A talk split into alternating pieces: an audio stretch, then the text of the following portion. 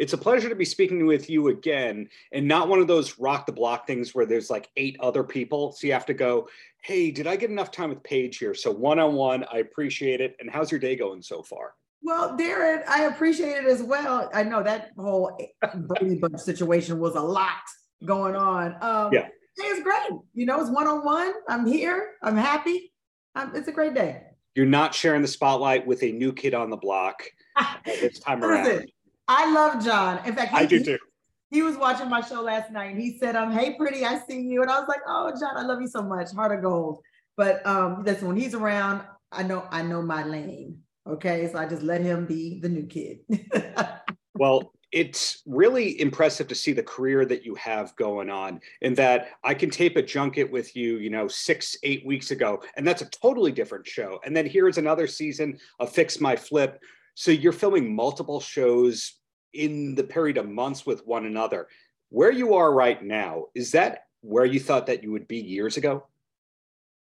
it's where I hoped I would be. You know, one thing about HGTV and just the amazement of this amusement park of home renovation shows is that they really lean into who you are, Mhm. your show. If you're good, they want to make you great, you know? And so, like being a part of Rock the Block or Hometown Kickstart, Hometown Takeover, Fix My Flip, I'm like, this is really happening. Like I'm on their Ferris wheel, you know? And so Mhm. I'm very grateful. And I, I had hoped to be on this on this ride, you know, with all these other great talents on the network. And here I am. And now we're one on one. This is crazy.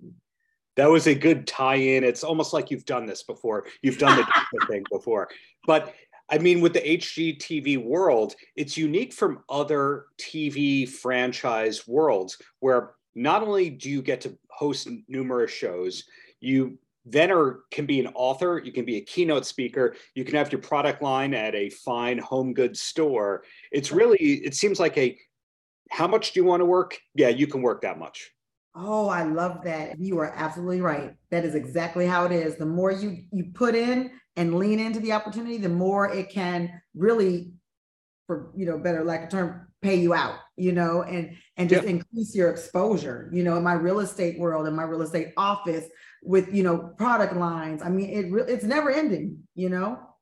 it's never ending. So this new season of Fix My Flip, when did you actually film it? And I I know, hey, a 30 minute or 60 minute show obviously took five to 10 days over the course of a period, not consecutive days. so our 60 minute show that after commercials is only about 43 minutes um, Yeah. we started filming last august and we stopped filming this past tuesday oh, oh my. Okay, so that's very similar to a movie where yeah movies there could be reshoots and also Well, filmed in sequence. no because with flipping once it's shot it's shot you know if it's done it's done but um i left for six weeks to film rock the block and i didn't come back because my breathing was so awful in colorado my doctor said if you can just stay because the back and forth i mean it's it's wearing you down so um, we had a lot of pickups, but you know, actually, um, with flipping shows comes real life side that we don't always talk about, which is permits, you know, Mhm. materials. And so, um, my interview portion on the show where I kind of come in like this, where I'm talking to you, that was actually what I flipped. So all of the homes have been done since January. So we filmed technically from um, August to January, and then everything else was just me and post doing the interview post portion. a part that you just mentioned there, I don't think the average person realizes the permit part of those shows. HGTV, I'm sure, has every permit office on speed dial, though. No, HGTV has nothing to do with the permits. Also, the production company has to do it independent of No, the production company has nothing to do with the permits. Paige Turner. Wow. So, Okay. On, on my show, so on my first show, uh, Flip or Flop Nashville, we, uh, my my um, ex co-host and I, we were um, the actual flippers. So we were responsible for those permits for everything from A to Z. Um, on Fix My Flip, I'm coming in to help struggling flippers. So they already have their permits most of the time, you know, already turned in. Unless I come in, I want to change some things around, take a Mhm. wall down, add a wall, then we have to go back in and reapply for the permit. So that's it's between me and the flippers. In some industries or trades, people can be friends with their peers. Can flippers be friends with each other easily? Well, they should be able to. I mean, you should you should be able to shake hands and kiss babies with your competition. You know, I don't see Taco Bell too worried about you know uh, Del Taco.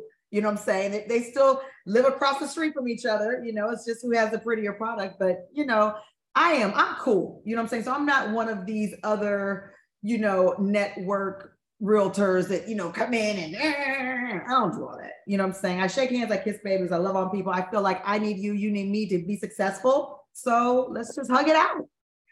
Well, I was taking that from the angle of the personality type of the flipper. My my opinion, not yours. Mm-hmm. Smartest person in the room. They're playing check uh, chess, not checkers. They're thinking five steps ahead. In other words, they walk into that house and they go, "I know what I can do with it. I know the price of all this kind of thing." And they probably see another flipper and they go, "Oh, that's a that's another smart person. Oh, I so, got you. Yeah, you should know. In that case, then you should know what your competition is doing. You know, you should sneak around. Yeah, I mean, and you have to know what's going on in the immediate neighborhood anyway. You know, because you don't want to price yourself out of your flip just because you know Mr. So and So or Ms. So and So over here is doing X Y Z. You really should know the entire neighborhood and see what's going on. So the professions that we're talking about are all encompassing all consuming kind of things. When you're filming you are filming because you have to feel good you have to look good etc what do you do to turn off and escape that whole world of high pressure flipping in television? Great question because i do have to do that. So i oh. i mean i work out like a maniac. I was at pilates at 7 o'clock this morning. The interview started at 8 30 and i was like oh god i want to sleep in but i can't because that is my exhale and then on the weekends, I go straight out here. We have great hiking trails in LA. So I go hike, you know, I, I have to stay outdoors or I go straight to the beach. If I have a hard day, I grab my old school notebook and a pen. You know, I put my phone down and I go write and I just go sit and think and watch the ocean. So you have to have that downtime or else it's not good from the inside out. You know, you won't be healthy. You know, I, I can't think straight. I can't work straight and I get grumpy, you know, so I, I make sure to make those you know, my me times. Do you vacation or is the vacation to you the staycation? I love to vacation, but just think of what we just spoke about. I literally was on five shows from last August yeah. until now. So my staycations where I can just shut down and watch some Succession or Yellowjackets or when Ozark was on last year, you know, that that I, I really appreciate those times during the heavy filming schedule. But then for my birthday, I just turned 50, Darren. Jesus. 50. Okay. Okay. Well, so obviously you're doing something right there. So are there endorsements? Is there a skincare line of things also in the works?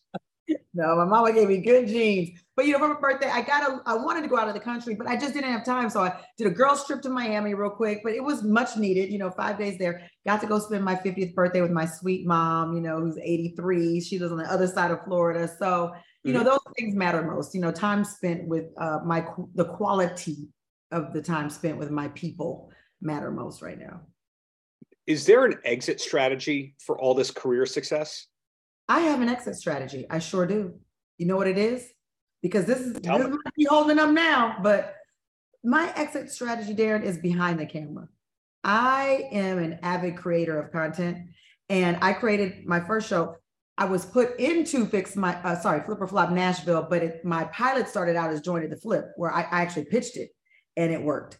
And then now, um, my, uh, well, he's my manager, he's my business partner, production partner, and he's my brother. Freddie Bell, we co-created Fix My Flip. And so we have other shows that we're shopping as well.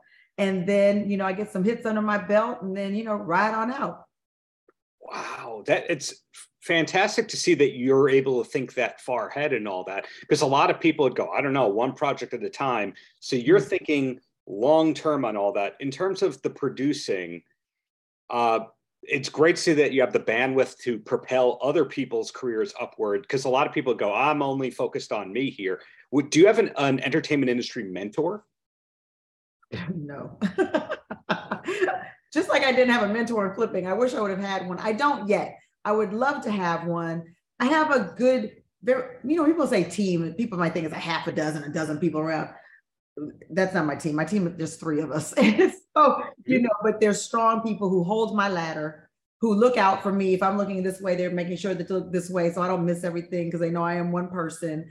And I think, you know, building that type of team is so important. Mm-hmm. And um, I do long for a mentor though, but right now it's just us three and we're just forging ahead and, you know, figuring this thing out. How many of the three were there, say, three years ago? Well, one of the three were there 30 years ago. I call him my brother, but Freddie's actually he's my best friend. We've known each other since 30 years ago. Um, and then um, my other team member, uh, it's been since 2019, so about four years now. Freddie Bell is a really stage name kind of name, as is Paige Turner. Somebody's really good with the branding. Thank you. you know what? I never called him Freddie. I always call him Freddie Bell for some reason. I'm Freddie Bell, Freddie Bell.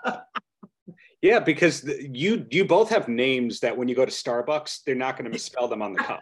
they're not. Well, they put an I in my name sometimes. That, but you know, that's normal. That's normal. Well, two quick questions, and then I'm going to let you roam free. And you mentioned Succession and Yellowjackets before, but do you, are you a big TV person in general? And I ask that because a lot of people who are on TV, the second they have free time, they go, "I want to do the exact opposite of work," so they stay as far away as possible. No, I am an avid TV watcher because I want to know what's going on. You know, I get I get the quarterly, you know, um, mandates that come out, and I want to see that now that's where you know flipping is one thing but i get because i know that this is where i want my next chapter to go yeah. i like to see what the competition is what are people creating you know what are people watching you know what's getting the most views and so i watch tv late at night during the day it's not on i watch a little bit of the news and i'm like eh, you know i just get it from my phone and then but at nighttime because i'm a night owl which is horrible especially when i'm filming i can't do that but um i turn on some shows at nighttime so i like tv now i don't watch hgtv all day yes, you do. Wink, wink. Wink, I, wink. I, think, no, I, I watch shows that my friends are on. I think you're the only Pilates night owl that I've ever encountered. Oh man, well, I'm addicted to Pilates. Morning, night. I just, you know, it's so easy just to go over there real quick, have a quick 43 minute class, and then come right back. I'm so addicted to it because I just found it. So I don't know if it's because I'm a newbie in it, you know, but um, I love it. I love it uh, this is not the last question, but do you have, my wife has one of those upright foldable Pilates machines. Do you have one of those at home? Do you know, do you know, no, I've never used one of those. I go to a studio, but I'm not just on a Pilates board. I do the mega transformer. I think that's what it's called. Yeah. It's the, it's the big papa.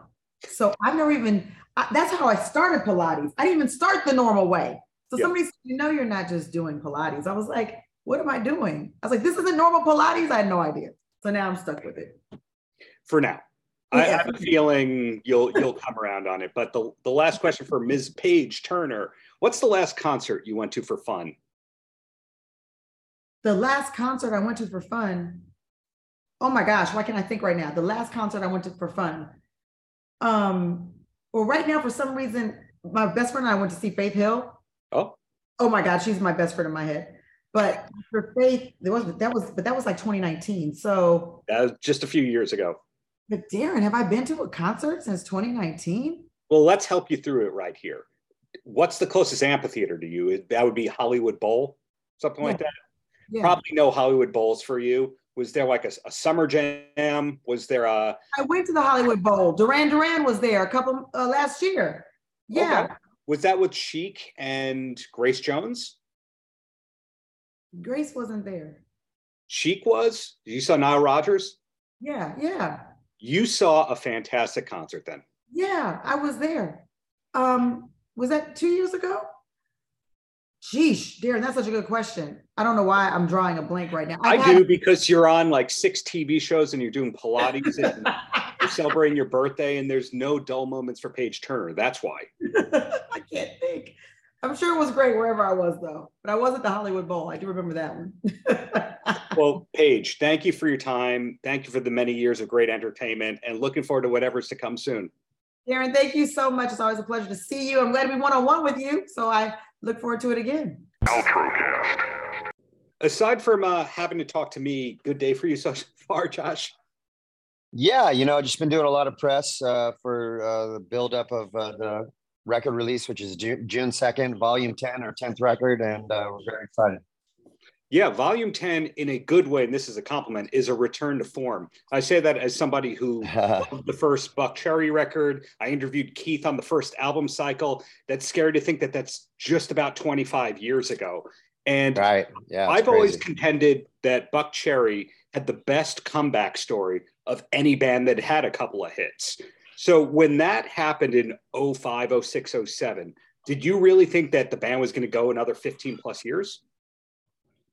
Um, I didn't. I didn't look that far ahead. You know, I try to stay in the moment. Um, I just, you know, I just take it like tour by tour, record by record. You know, and it just, uh, we're, we're always constantly, you know, moving uh forward as far as like always thinking about the next record while we're winding up a tour for you know the record before and you know right. so time starts flying by and then before you know it you're dropping your 10th record and you're like wow this is crazy you know um super grateful it's uh as you know it's very hard to have longevity in this business so uh i'm you yeah. know we're, we're, we're just riding away before i ask more questions about volume 10 this is a compliment and i don't know if you want it a compliment or two, but you still sound exactly like you did on the first record. You look exactly like you do on the first record.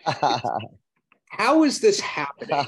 Is there a team behind you? Are you like a, a Pilates guy or something? No, no. Uh, first of all, thanks for the compliment. Um, I'll take it.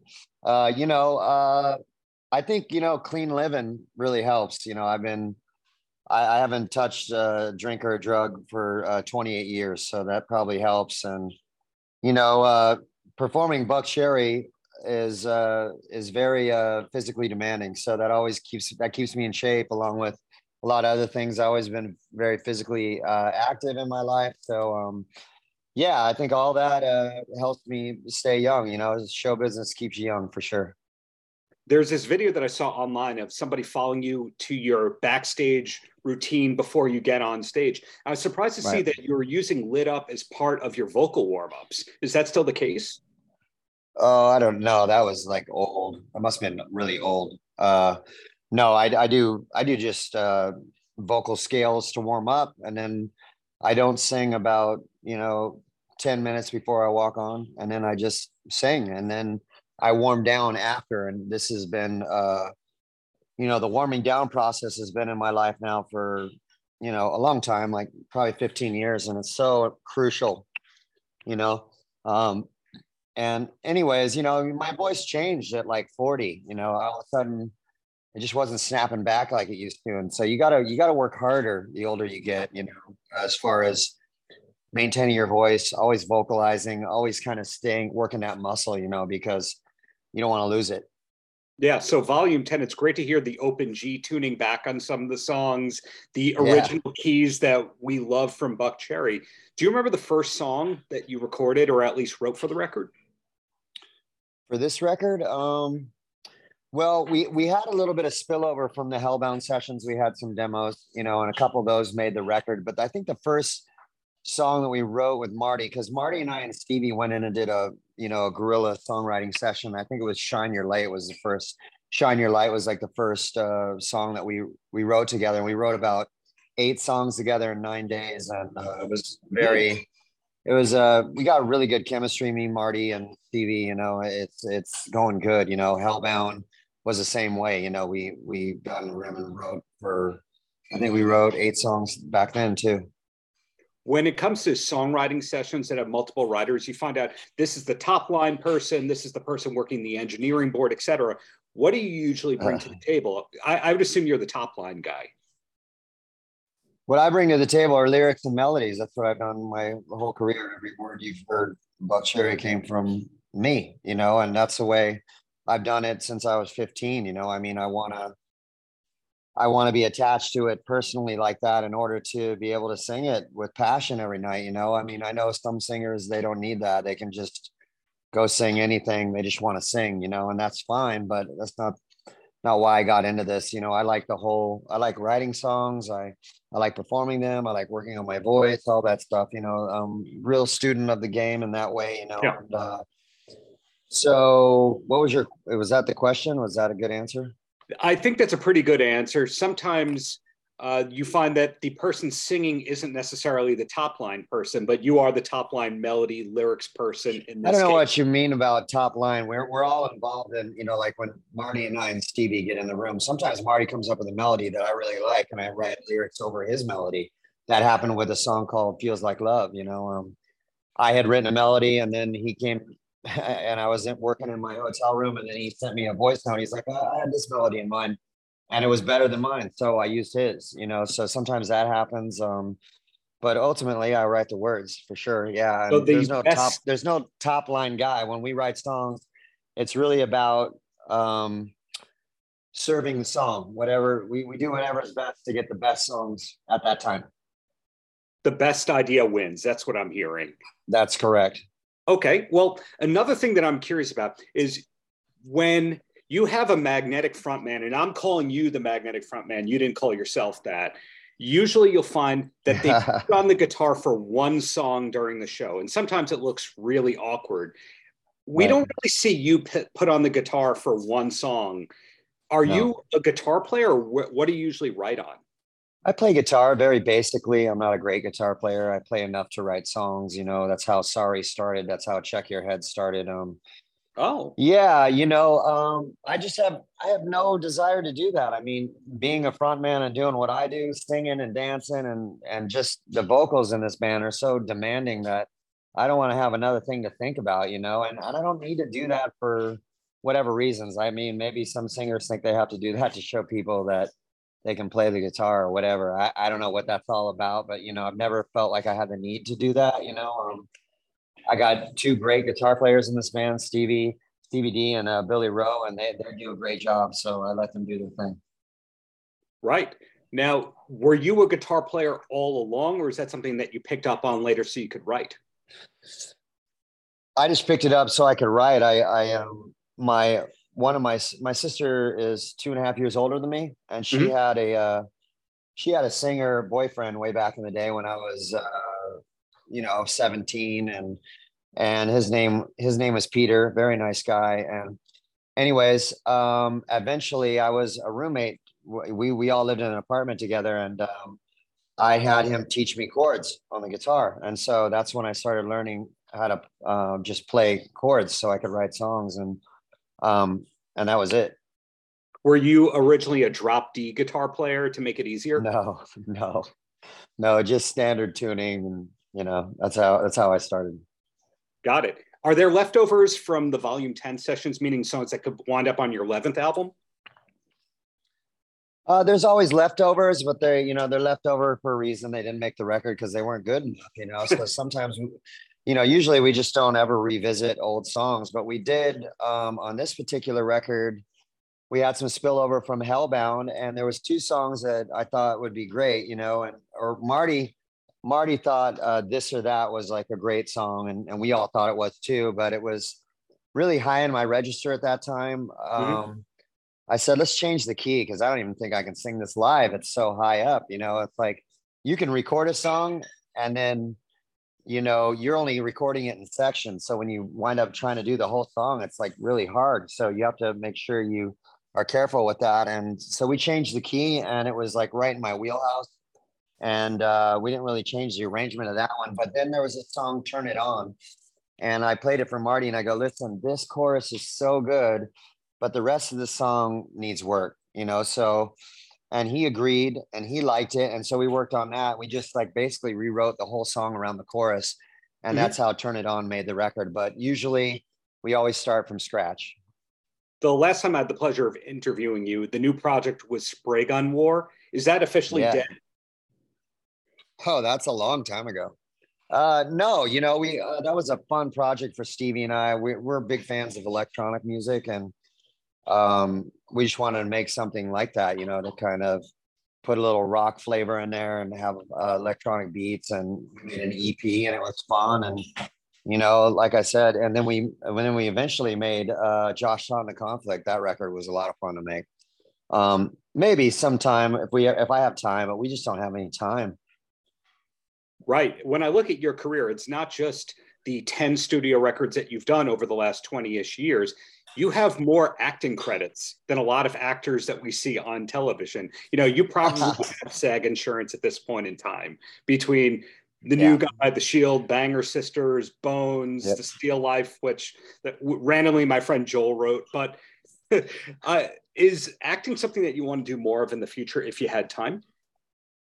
I really love it. I don't have an agent right now. I need an agent. That would be great. Um, I I enjoy the process. I would like to be challenged a little more. You know, I never got that opportunity to kind of put my two cents into a character. There was a, a TV show called Push Nevada where I had a reoccurring role, and it was this character Job, and I kind of started, uh, you know, developing my own character because I was in it every episode, and and then it got canceled. So um, you know uh i would like to play a real dark character in some kind of film that would be that would be cool but you know then again it's like finding the time for sure Yeah, you only have volume 10 to be pushing over the next two years. As, right so, are you playing right. a lot of volume 10 on the upcoming tour dates? And I ask that because at this point in time, Buckcherry probably has 20 charting singles. And if you're going to do 15 to 20 songs, there's the battle of that and one or two covers Yeah. at that point.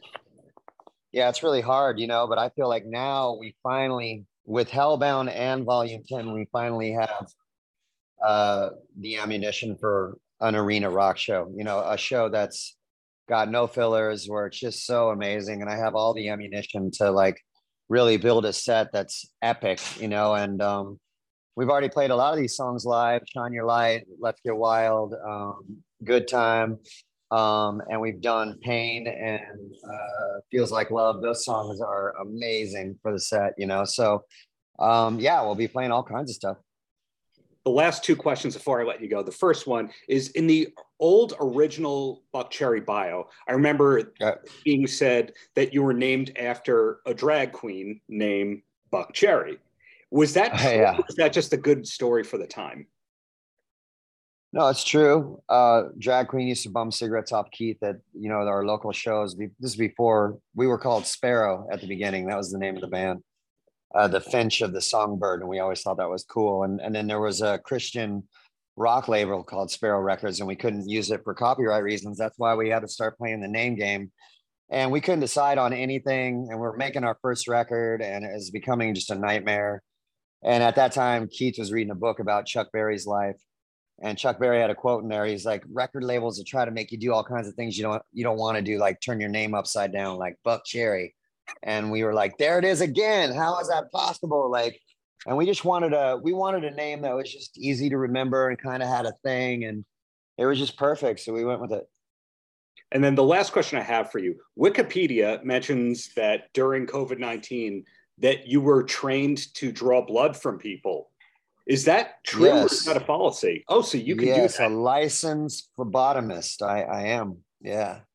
And uh yeah, I was going bananas, man. I I I work a lot. I'm a workaholic, you know. So when music was on the you know, the back burner, it was like I hung out for a little bit and then it was like I got to do something. I got to get to work. And I did a lot of other things, not just phlebotomy, you know, but I mean that was I, I got really interested in it because um, I go to a place called Quest Diagnostics. Um, Yes. that's where I get my blood. That's where I get my blood taken every year for um, my blood panel, you know, my physical and and so, anyways, they have the best phlebotomists there. I don't know if you've gotten blood drawn there, but I mean, they're drawing blood all day. That's all they do. So they're really good at it as far as very little pain. They can always find a vein. Outro